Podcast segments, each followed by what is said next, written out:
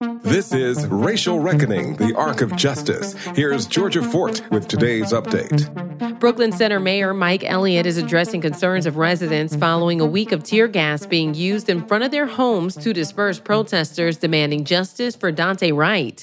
Here's what he said in an exclusive interview. People have said that there's still residue from the tear gas in the carpet, in the hallways, and in their apartments and the kids are still walking around with phlegm and you know mucus and they're still being impacted by what's left and so we're contracting with a company to go in and deep clean the carpets to try and remove what's left of the tear gas Two mothers in the apartment across from the Brooklyn Center Police Department say their children are still suffering from health issues as a result. They're coughing instantly, choking at some points, vomiting, loose stomach. So when, you know, a week and a half goes past and my son is now, he's dealing with uh, nosebleeds and things like that, and we're getting assistance from the poison control, but like we have no assistance from the police.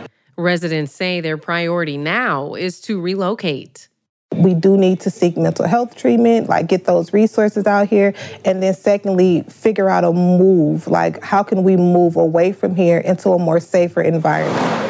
Mayor Elliott had a listening session Monday evening to hear from community members on reimagining public safety within their city. A local organization called Our Sister's Keeper is also working with landlords to help residents who no longer feel safe get out of their lease.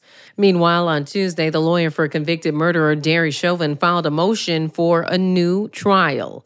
We'll have more on that later this week. For the Racial Reckoning Project, I'm Georgia Fort.